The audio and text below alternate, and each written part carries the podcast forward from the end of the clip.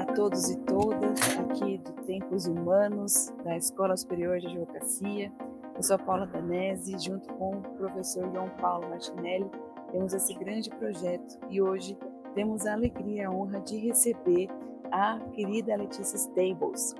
Ela é fundadora e presidente do The Justice Movement, uma organização social que atua na promoção dos direitos humanos e impacto social. É membro titular da Comissão Nacional de Combate ao Tráfico de Pessoas no Brasil e do Comitê Estadual de Combate ao Trabalho Escravo do Estado de São Paulo, coordenadora nacional da Gift Box Brasil, iniciativa global da Organização das Nações Unidas contra a Escravidão Moderna, e é uma experiente profissional atuante na área científica e corporativa no segmento químico e farmacêutico no Brasil e no exterior. Letícia, é uma alegria recebê-la novamente, agora no Tem Tempos Humanos, no nosso querido podcast. E sinta-se muito à vontade para a gente bater esse papo sobre o que é, afinal de contas, o tráfico de pessoas, é como que isso impacta o Brasil. Então, seja muito bem-vinda. Muitíssimo obrigada, é uma grande alegria e uma honra estar com vocês aqui, queridos Paula e João. Muito obrigada pelo convite. E esse é um tema, é, como disse anteriormente a, a, vocês, muito caro e precioso ao meu coração. É um tema core também do The Justice Movement.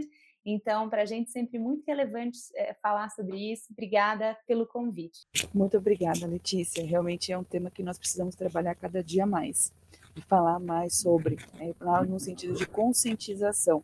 Mas a primeira pergunta que a gente gostaria de né, tratar e talvez tirar dúvidas dos nossos ouvintes, das nossas ouvintes, é o que, que a gente pode entender sobre tráfico de pessoas?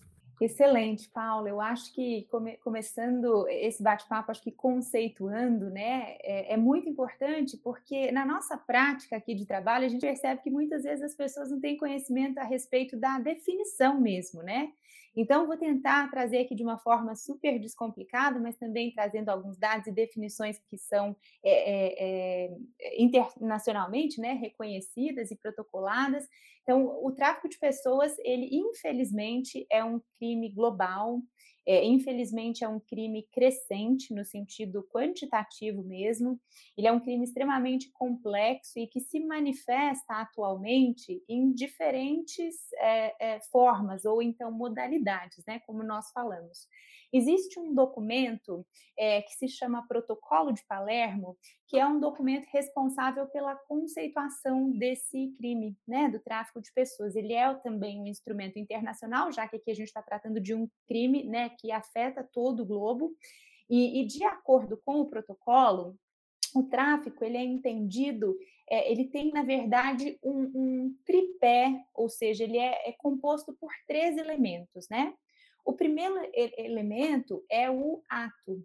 Então, o ato que poderia ser, por exemplo, o recrutamento, a transferência, o transporte, o abrigo, o recebimento de pessoas, né? E esse ato ele está conectado a um meio.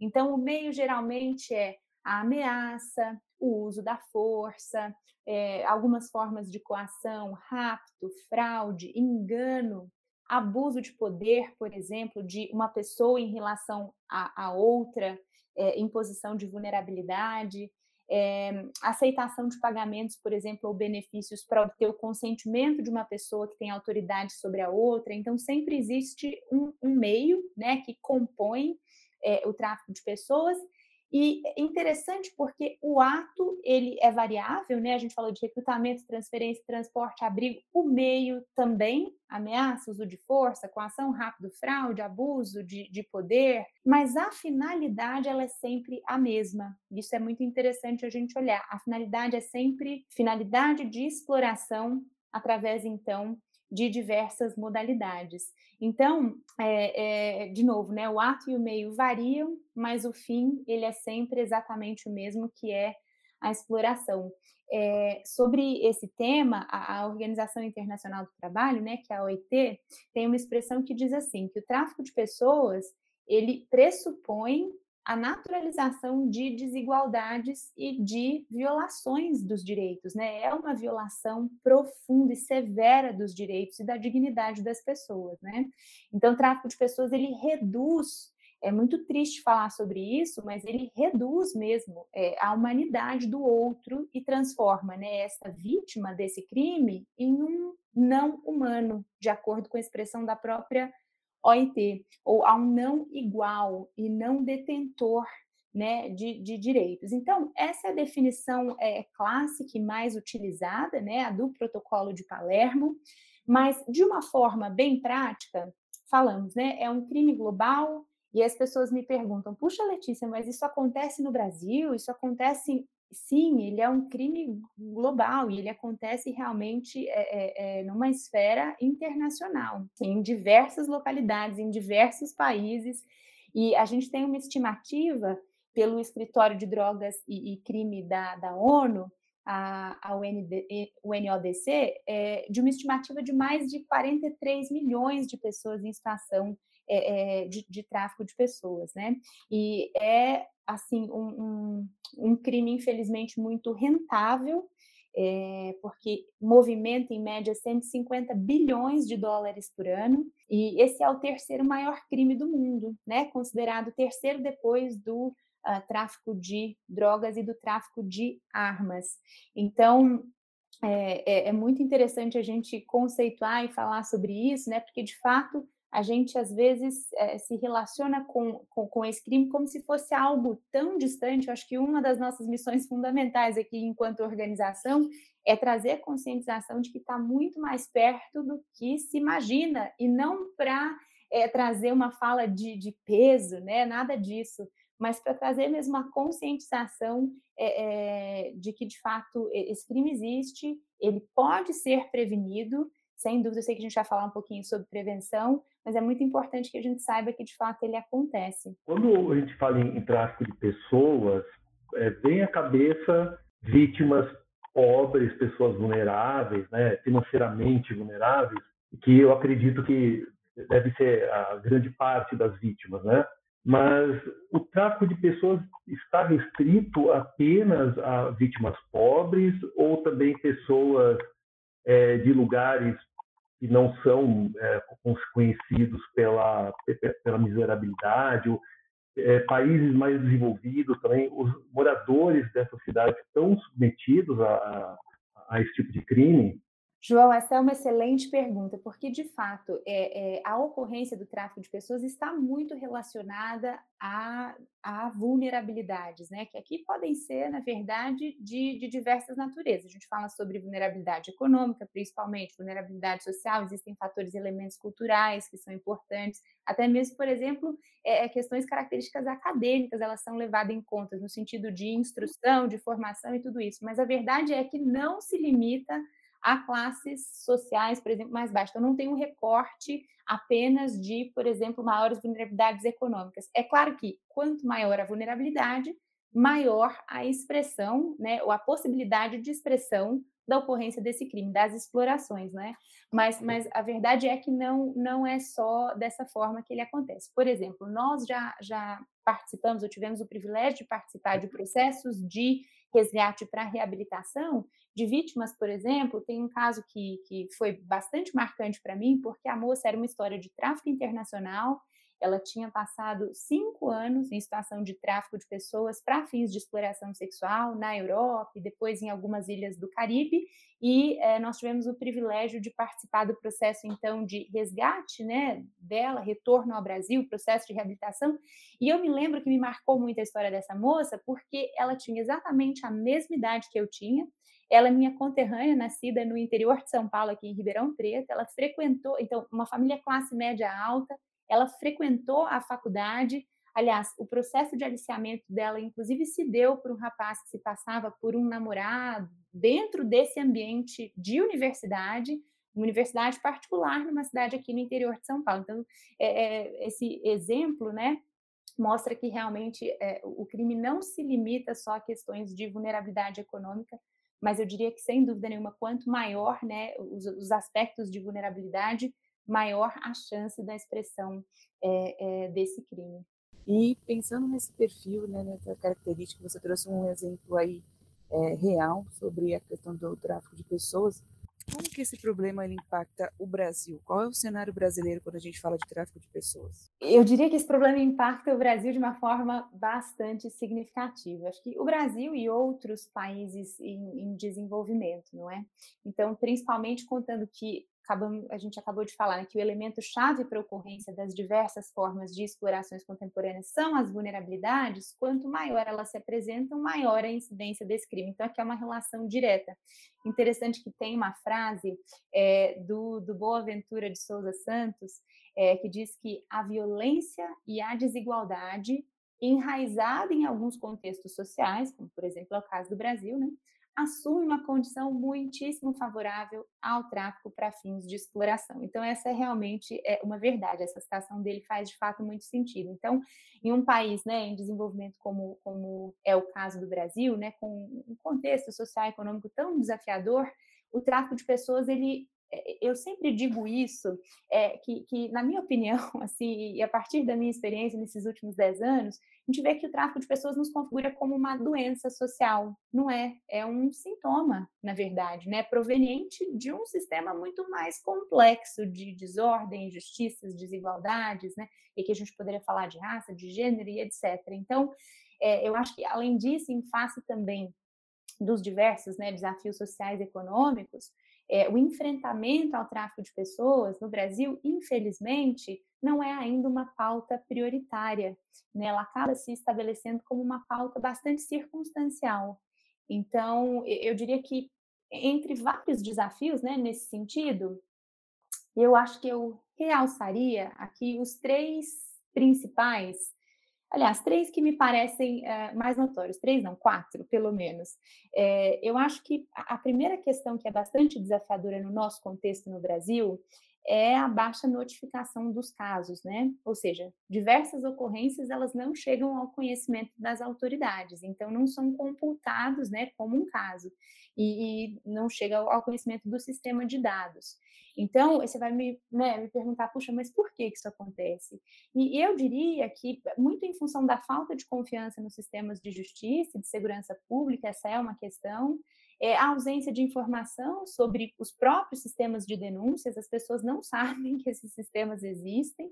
É, nós, inclusive, estamos lançando, lançamos já nesse mês, uma das nossas campanhas de prevenção que se chama Desafio pela Liberdade. É uma campanha de conscientização e educação em comunidades em vulnerabilidade para falar com pessoas que potencialmente seriam vítimas de determinadas explorações, para dizerem para elas: ó, oh, não, não, dá para ser diferente, não aceita essa proposta, isso aqui não vai te levar em lugar nenhum, nem tudo que reluz é ouro, porque às vezes existem ainda, né, as propostas enganosas, existe um Disque 100, então você pode ligar no caso de denúncia, então isso é muito importante, a gente percebe que existe uma, uma ausência dessas informações que são muito básicas, e eu diria que também o desconhecimento sobre a própria condição de vítima, e isso eu me lembro que há quase 10 anos atrás, quando nós lançamos o nosso primeiro programa, que eu tive o grande prazer de coordenar, foi um programa da ONU que nós coordenamos, um programa com, é, com na época eh, teve uh, atuação né, e abordagem nacional, que é o, a, a Gift Box, e a gente fazia esse trabalho de prevenção e conscientização em comunidades em vulnerabilidade.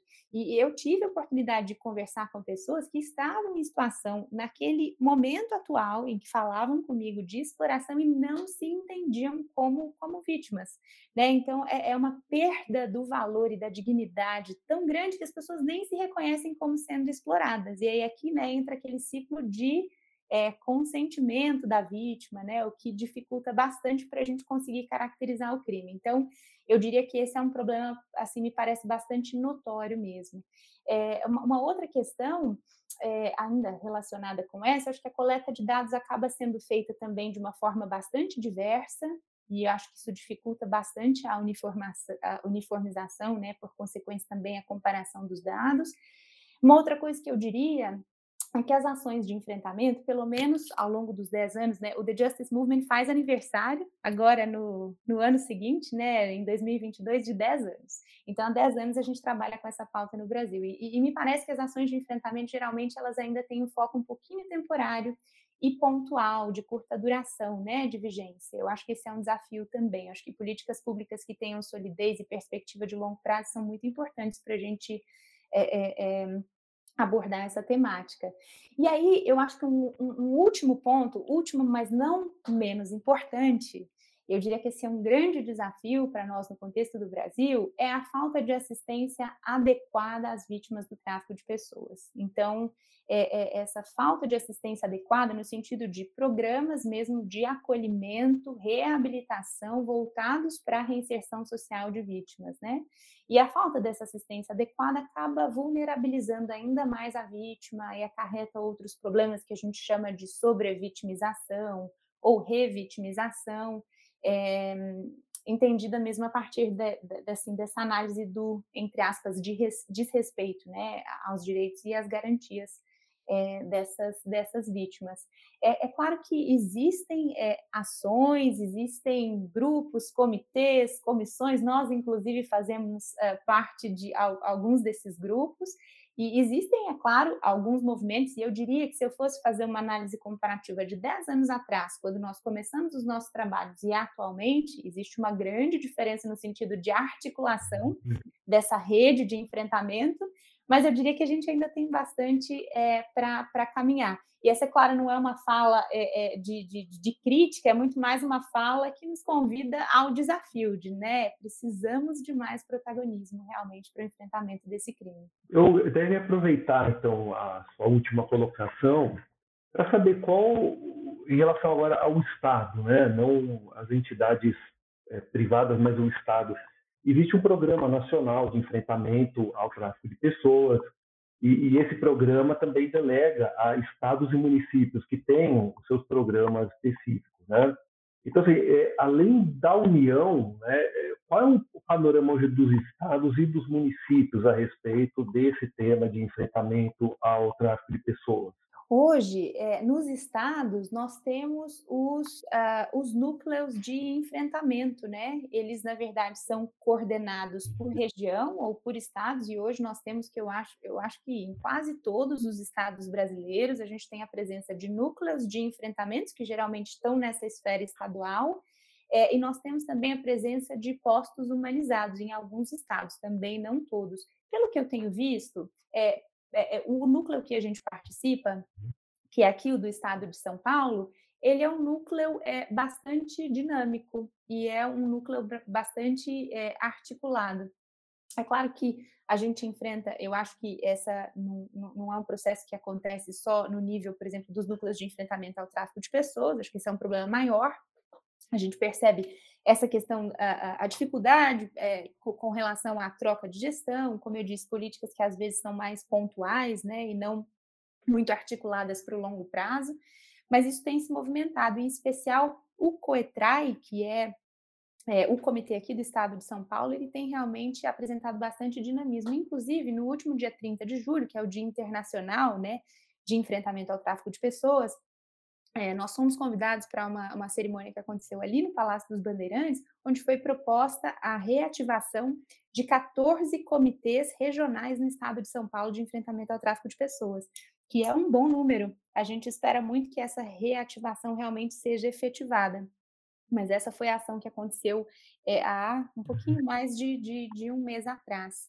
Então, aqui também na cidade de São Paulo, João, ainda respondendo a sua pergunta, nós temos também na Secretaria de Direitos Humanos e Cidadania uma comissão que se dedica à questão é, das migrações e também tem um, um braço relacionado ao enfrentamento do tráfico de pessoas. Então, existem algumas articulações, é, é, e eu acho que talvez, do ponto de vista das comissões que são regionais, eu diria que talvez a maior dificuldade seria é, é, apesar de, é claro, as atuações elas variam muito. O Brasil ele é um país continental, né? Então, provavelmente as estratégias, por exemplo, do, dos núcleos aqui do Sudeste são diferentes das estratégias, por exemplo, utilizadas dos núcleos, por exemplo, no Nordeste ou mesmo no Norte do país, porque tem contextos diferentes e focos, né? De enfrentamentos diferentes. Mas eu acho que é, é a, a, gente ter uma certa padronização, né, principalmente do nosso plano nacional, eu acho que ajuda bastante. Por exemplo, nós temos um fluxo de atendimento né, às vítimas de tráfico de pessoas que faz parte do plano nacional. Muitas vezes esse fluxo de, de, de atendimento que foi estudado, esse é um modelo que foi desenvolvido, ele às vezes é desconhecido. Pelos núcleos regionais. Então, assim, eu reforço realmente a importância da articulação dessa rede de enfrentamento. A gente fala aqui de um crime que é muito complexo, né? Então, se a gente não trabalhar de forma articulada e em rede, a gente realmente não consegue sair do lugar. A gente sabe que o tráfico de pessoas é essa grave violação de direitos humanos e a partir do momento que ela ocorre, a sua reparação é muito difícil. Mas quais seriam os mecanismos da gente reparar, já que não conseguimos prevenir em muitos casos? Seria possível para podermos reparar essas vítimas? Excelente pergunta, Paula. O processo de reparação né, de uma vítima de tráfico de pessoas é, é, é um processo extremamente desafiador em vários aspectos. Não sei se eu tive a oportunidade de, de, de comentar com vocês ou de trazer aqui. É, nós rodamos nos anos de 2019 e 2020 um projeto piloto, porque nós trabalhamos com muitas, é, já temos uma prática de trabalho de alguns anos é, no, na assistência psicossocial e também na capacitação para reinserção de mulheres, por exemplo, vítimas de violência sexual, exploração sexual, mas a gente nunca tinha tido aqui no movimento um programa de acolhimento, que é o caso, né? E é a necessidade quando a gente está falando de uma vítima de tráfico de pessoas. E a gente rodou um projeto piloto que foi riquíssimo em aprendizado para nós. Nós fechamos o ciclo, né, desse projeto piloto agora no começo desse ano de 2021 justamente para, a partir do nosso aprendizado, reestruturar algumas questões é, relevantes ao, ao projeto mesmo social, e na busca de parceiros também, para a gente viabilizar é, é, o projeto num formato é, um pouco mais ampliado no sentido da quantidade de vítimas, né, que, ou, ou de, de, de, pessoas uh, que a gente consegue abraçar. Então, nós estamos, inclusive, nesse momento. Mas o processo de reparação, ele inicia através, né, ele dá início através da retirada da vítima da dominação, né, ou da exploração em que ela está submetida. Esse já é um grande processo. E é, é, é importante dizer que muitas vezes essas vítimas elas estão em cativeiro mesmo, né? Presas, totalmente cerceadas nas suas liberdades, isoladas, por exemplo, de qualquer contato social. Mas em muitos casos a gente também observa que essa não é uma realidade. Então, a prisão e o cativeiro, eles muitas vezes acontecem num âmbito é, é, ou são de ordem, por exemplo, emocional, através de coerção, através de chantagem, através de abuso de poder e de autoridade.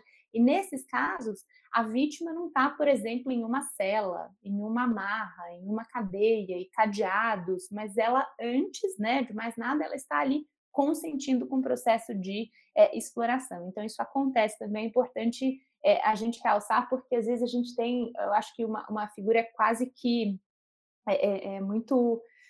Um, eu diria muito baseada né, no, no, que às vezes a gente vê na mídia, né, como qualificação desse, desse crime. É claro que acontecem esses casos, por exemplo, nós já trabalhamos, tivemos o privilégio de trabalhar com reabilitação de pessoas é, que, que estavam em, em cativeiro mesmo, totalmente isoladas. Então, isso acontece, mas existem também é, é, outros contextos em que a gente percebe que a vítima ela não está é, é, em uma marra, em uma cadeia, em um cadeado, como eu falei antes, né? mas antes consentindo com o processo de exploração por diversos fatores.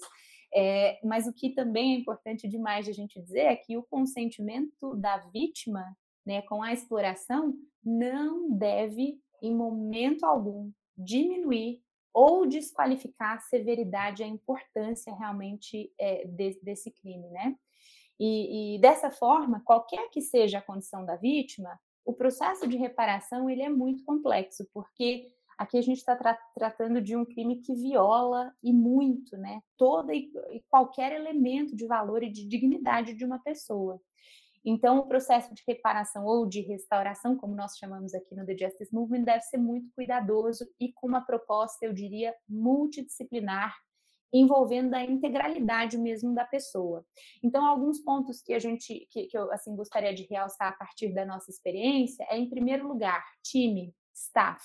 Né, os programas de reparação é muito importante a formação realmente de times que são especializados nessa temática e que saibam como acolher, como suportar, como tratar, como não revitimizar. Então, isso é muitíssimo importante. Em segundo lugar, eu diria que a questão do espaço, né? Além de time, é muito importante a gente contar com um lugar que seja seguro, com boas condições para a qualidade de vida nesse processo que é bastante desafiador, principalmente os primeiros meses. É, em relação às fases desse processo de reparação, é outro ponto que eu sempre gosto de realçar também. Eu digo que sempre é, é, é, eu, eu, eu, brinco e uso a expressão que é a cereja do bolo. No processo de reparação, de restauração de uma vítima, é uma segunda fase, que é a fase de capacitação a fase de empoderamento para quebra do ciclo de vulnerabilidade que levou a vítima a essa determinada exploração, né? Então, capacitação técnica, acadêmica, orientação vocacional, a gente não pode poupar esforço nesse sentido, porque sem a reinserção social, e infelizmente nós já experimentamos assim casos amargos de reincidência, de exploração, né? Sem esse processo de reinserção, a gente acaba por deixar a vítima recuperada mas em um lugar de igual vulnerabilidade. E isso poderia atropelar demais a reincidência do crime. Né? E a gente vê, infelizmente, é, é, isso acontecendo. Então, acho que esses, é, de fato, são os principais pontos. E o que me alegra muito é, apesar de a gente estar falando, é claro, de um tema muito delicado, é que nós percebemos é, que, por exemplo, recentemente a gente teve é, é, a oportunidade de trabalhar com uma moça que ela ficou numa situação de servidão doméstica por quase 11 anos. Foram, foram muitos anos, é uma história de muito, muito, muito sofrimento, assim, de muitas violações. Mas o processo de reabilitação dela foi tão bem sucedido e agora então de reinserção social. Então é lindo demais ver, por exemplo, no caso dessa moça, né, ela re recuperar assim os valores, a dignidade, o propósito, os sonhos para o futuro.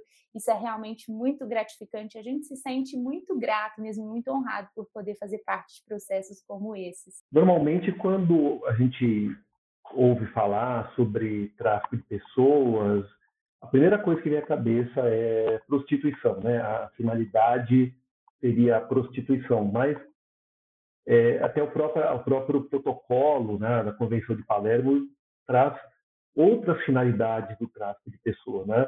Eu, eu gostaria de ouvir quais são as finalidades, né, de alguém que pratica o tráfico de pessoas, né? A finalidade como se usar a vítima, né? E se você tem é, dados, informações sobre quais seriam essas, é, os casos mais recorrentes né, é, envolvendo o tráfico de pessoas, se é prostituição ou se é outra finalidade. Claro, João, é, é, fato mesmo que a principal modalidade do tráfico de pessoas, isso é um dado do Brasil, mas é um dado global também, é a, a, a exploração sexual mesmo. Então, é o meio pelo qual né, uma pessoa obtém lucro financeiro, uma pessoa ou uma organização, pela prostituição de outra pessoa, ou de violência sexual, por exemplo, exercida contra essa pessoa em, em vulnerabilidade. Aí aqui a gente tem, por exemplo, classificações, por exemplo, turismo sexual, a prostituição forçada, pornografia infantil, muitas questões que inclusive entram dentro desse aspecto, assim, dessa é, é, modalidade. Mas além disso, a gente vê outras modalidades, né, que estão relacionadas, é, que apesar de, de terem menor porcentagem, ainda assim tem, tem números que são bastante relevantes. Por exemplo, a questão do trabalho forçado, né, ou jornada exaustiva, que, que diz respeito a condições que, que, que violam realmente os, os, direitos do trabalhador, né? condições degradantes de trabalho, é, que envolvem, por exemplo, a questão de restrição da locomoção da pessoa. É, então, essa condição é, implica também num cerceamento assim, né, da, da, das liberdades. É, aqui, por exemplo, na cidade de São Paulo, a gente tem um foco muito específico na indústria têxtil, né? Mas no Brasil como um todo, a gente tem, por exemplo, construção civil, as carvoarias, as lavouras. É, além disso, a gente tem é, uma outra modalidade, então falamos da exploração sexual, falamos também sobre trabalho forçado, trabalho análogo à escravidão. A gente tem também a servidão, é, servidão, é, assim, uma definição bem simples, é submeter uma pessoa a trabalho forçado ou uma jornada exaustiva, né, sujeitando essa pessoa também a uma condição que seja assim é, degradante de trabalho, mas no âmbito doméstico. Nós temos aqui essa moça, inclusive, que eu acabei de contar para vocês a história. Eu não posso, é claro, dizer o nome dela, então vou chamá-la de Maria. É, é, a situação dela era de servidão é, doméstica. Então, isso acontece, casamento forçado também. Aí depois a gente tem a questão da servidão por dívida. É, a servidão por dívida ela é, ela é, bastante específica porque é trabalhar sem receber um salário ou, por vezes, receber, por exemplo, um rendimento que é inferior ao mínimo do mínimo do mínimo adequado é, para, por exemplo, pagamento de dívida contraída ou adianta, um adiantamento, por exemplo, recebido. Então, é, a gente tem bastante, bastante situações assim no Brasil que e também no mundo, né, que estão dentro dessa modalidade. Depois nós temos uma outra, então falamos, né, de exploração sexual, a servidão doméstica, a servidão por, vi, por dívida. A gente tem também a venda de órgãos. Essa é muito simples, né? O nome já é, já sugere a pessoa traficada desculpa, a pessoa traficada é explorada para remoção de órgãos, tecidos ou partes é, do, do, do, corpo. A gente tem também a, a adoção ilegal, é, que também, né, o nome já traz uma, já traz a definição dessa prática.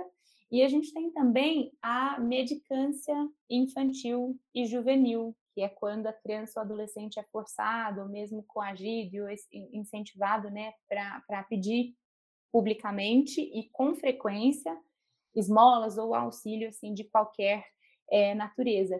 Então, é, de novo, todos, todas essas modalidades, né, a gente tem uma estimativa de 43 milhões de pessoas é, no mundo, e é claro que a gente sabe que esse número, por conta de toda a questão de, sub, de subnotificação, ele é um número muito menor, né? Eu entendo que o, o número real realmente ele representa muito mais do que isso, mas a verdade é que entre todas essas modalidades que eu falei, que eu exemplifiquei aqui muito rapidamente, a exploração sexual ela representa 79%, ou seja, quase 80%, é, e é por isso a modalidade mais prevalente, talvez por isso, inclusive, é a mais falada, né? E geralmente é a mais abordada. Ter aí o The Justice Movement como representação sobre isso é muito importante para nós.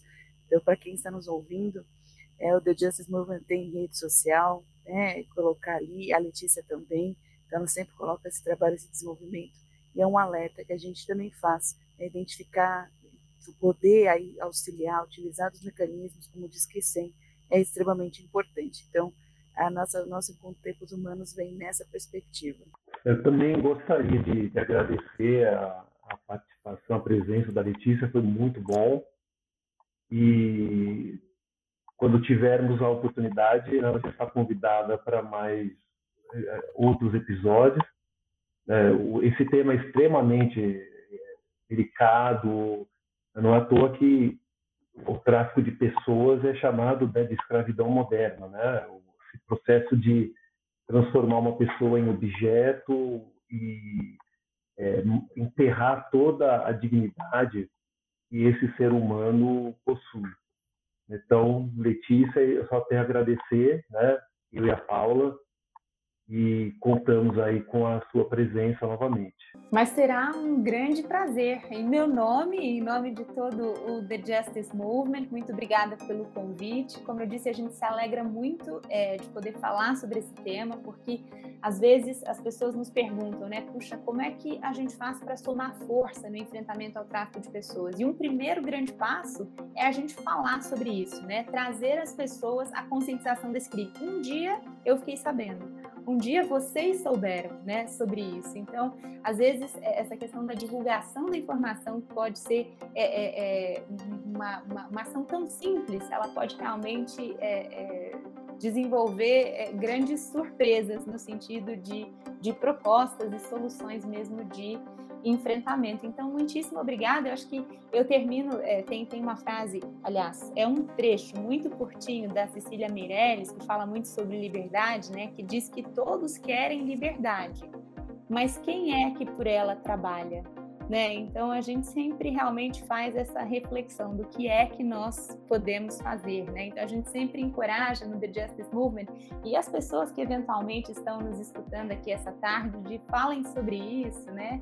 É, é, conta para alguém que você conhece, não só no sentido de trazer peso através, né, através da informação de uma temática que é de fato tão delicada, mas com esperança realmente para o protagonismo. Né? A gente acredita que este crime ele pode ser prevenido, as pessoas que infelizmente são vítimas desse crime elas podem ser reabilitadas e reinseridas, então a gente tem muita esperança e muito compromisso com a liberdade, com o enfrentamento ao tráfico de pessoas. Muitíssimo obrigada por me receberem aqui hoje à tarde, queridos Paula e, e João, um grande prazer falar com vocês.